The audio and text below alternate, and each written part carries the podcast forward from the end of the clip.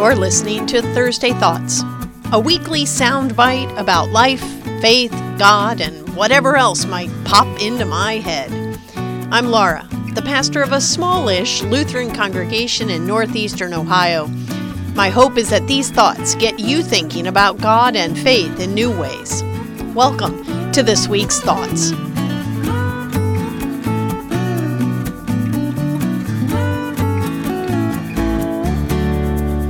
Thank you so much for joining me again this week. Here we are in the midst of the coronavirus outbreak of 2020, and we're all staying at home. Uh, but Thursdays come around no matter what.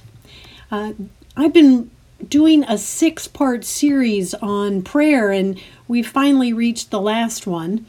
And this week in Thursday Thoughts, I'm thinking about red scooters.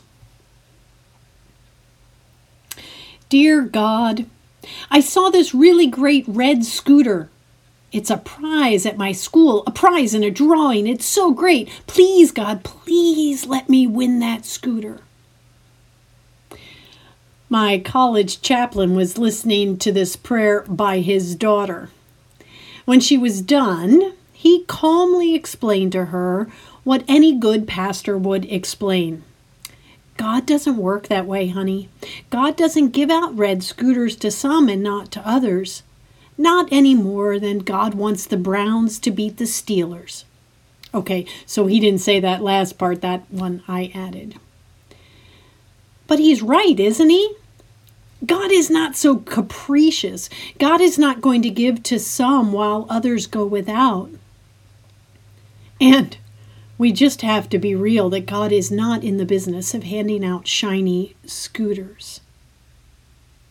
So, what to do when his daughter wins the scooter? Daddy, Daddy, God made it so that I won the scooter. God answered my prayer. What do you say to that? Well, this is where I have to be honest and say that in the end, prayer is a mystery. We can think we know what it is, we can proclaim what it isn't. But in the end, it's this mysterious communion with God and with one another.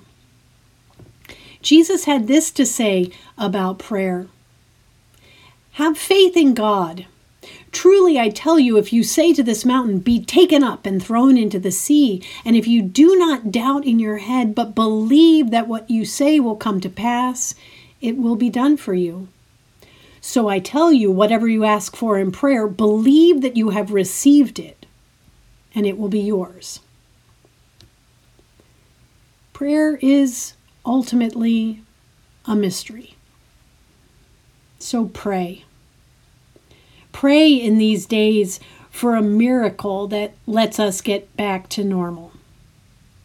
Pray for a miracle that will keep more people from dying alone in hospitals.